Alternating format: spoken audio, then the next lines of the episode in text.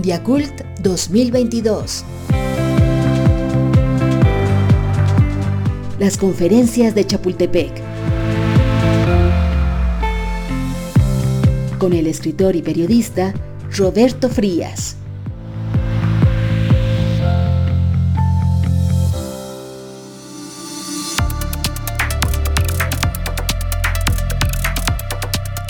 En el marco de Mondiacult 2022, la Conferencia Mundial de la UNESCO sobre Políticas Culturales y Desarrollo Sostenible, la Secretaría de Cultura lleva a cabo el ciclo Las Conferencias de Chapultepec, un acercamiento más filosófico a la cultura desde el ángulo de sus protagonistas, pensadores, escritores, humanistas y artistas.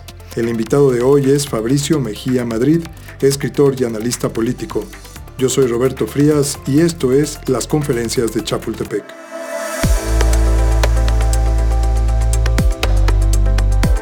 La historia es el gran relato del paso de los seres humanos por este mundo.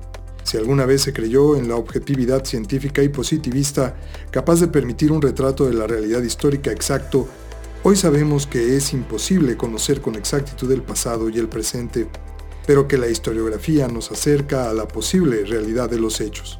Sin embargo, sabemos también que gran parte de la historiografía del pasado hoy la leemos casi como literatura la historia depende mucho de quién la narre, de su posición ideológica, política, social, incluso personal. En el mundo de la posverdad, de la incertidumbre económica de los medios de comunicación y de las universidades, que amenaza el buen periodismo y la sana sobrevivencia de las humanidades, se vuelve necesario preguntarnos cómo podemos narrar la historia en el presente, cómo se convierte la realidad en historia y la historia en literatura.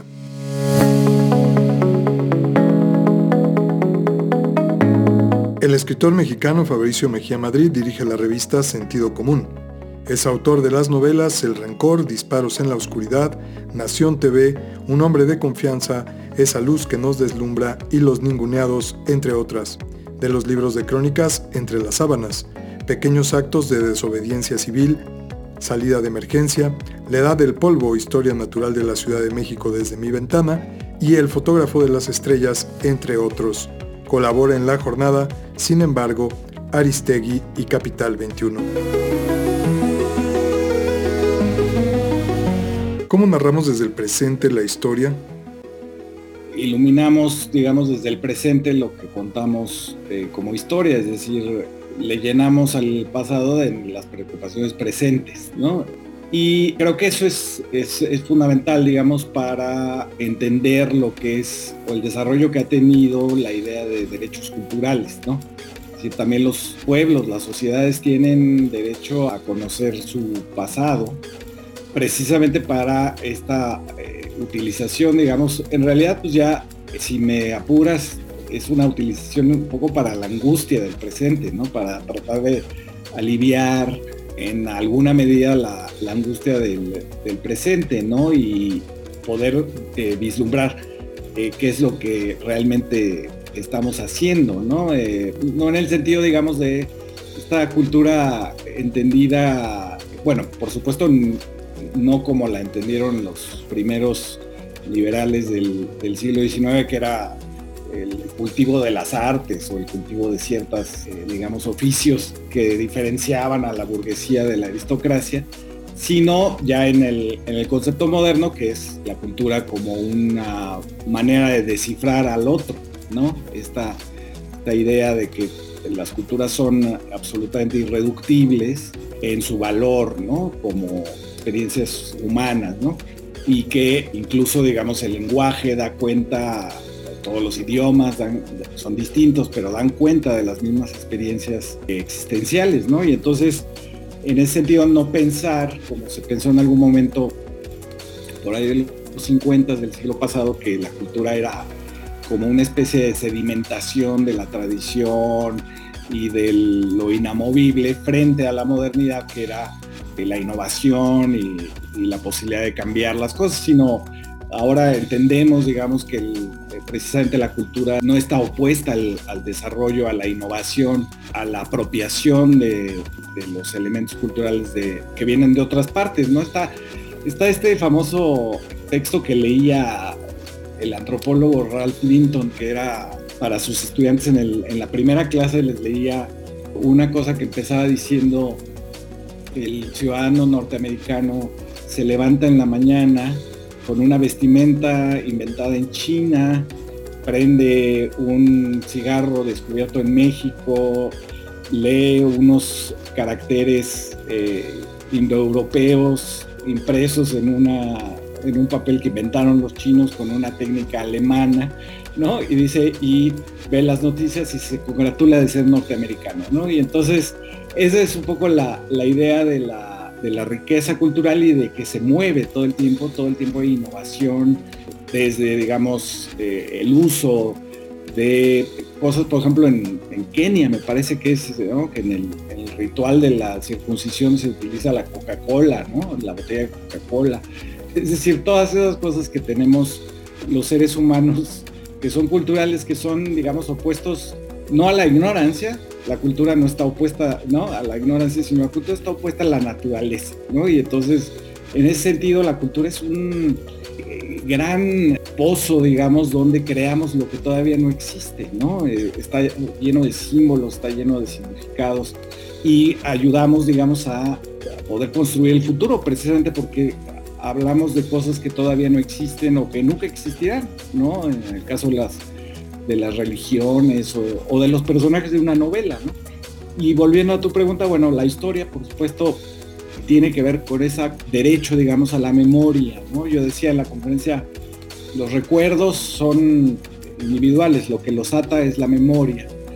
Y la memoria es una narración. Y finalmente todos somos, eh, digamos, eh, producto de, narraciones, ¿no? Sean el famoso romance familiar de Freud, o sea a qué barrio perteneces, a qué eh, lugar de la república o región del mundo perteneces, a tu ciudad, ¿no?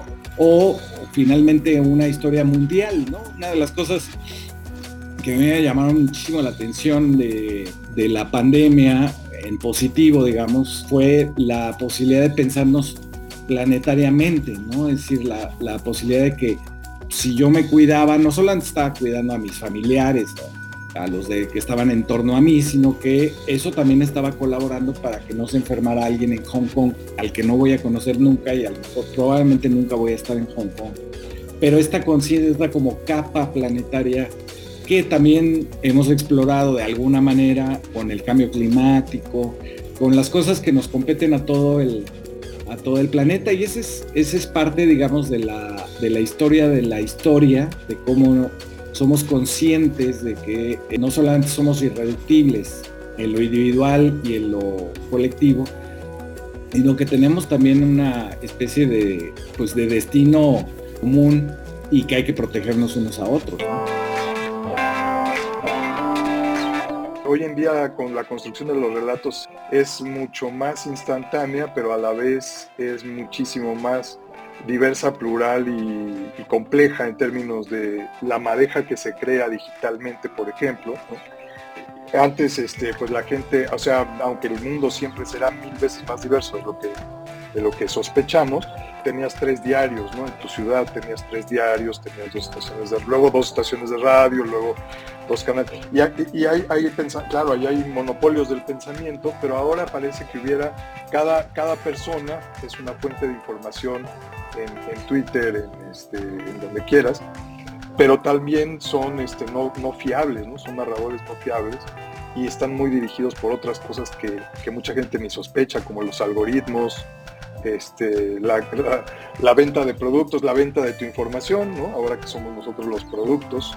Eh, esas cosas son las que están rigiendo en cierta medida la narrativa que consumimos, la capacidad de encapsularte en tu, en tu propio Facebook, ah, que te da la razón de lo que quieres oír.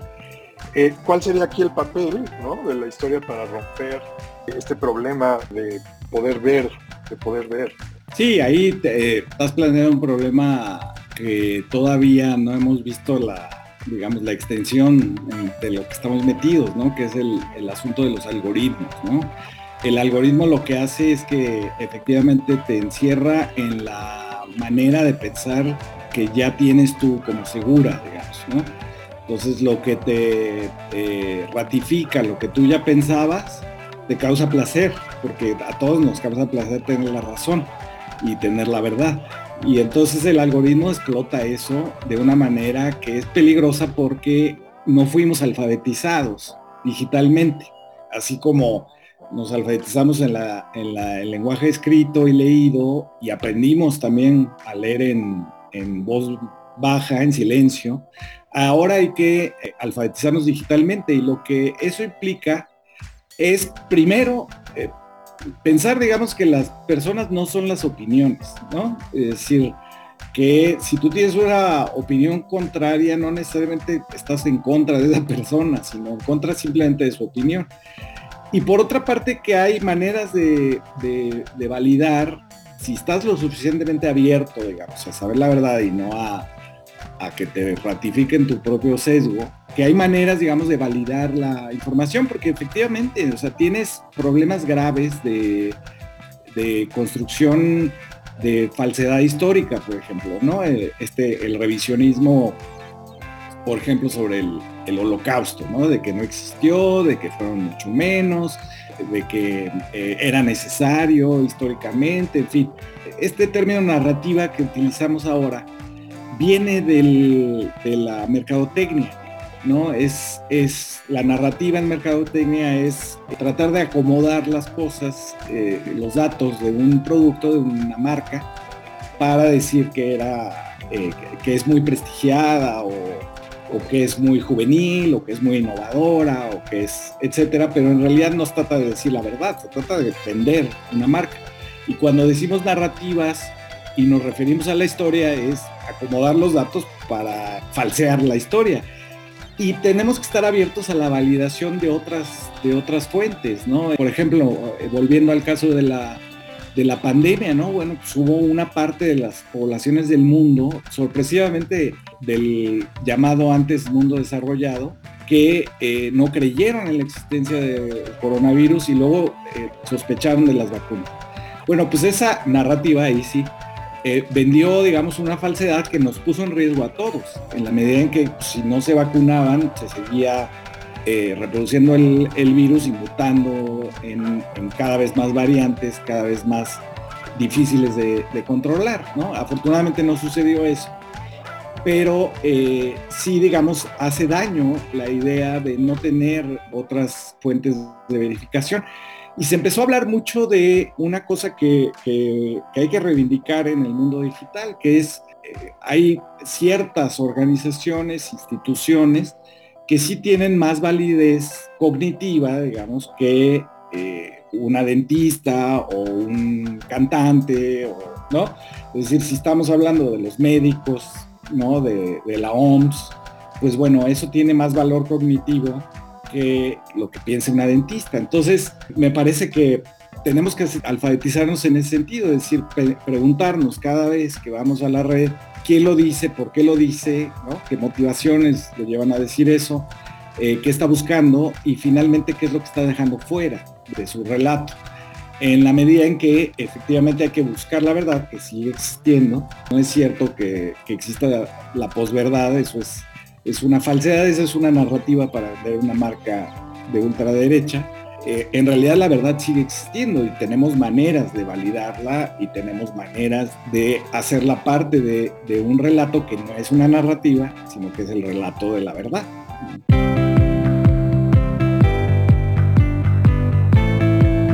Mondiacult 2022 Las conferencias de Chapultepec con el escritor y periodista Roberto Frías.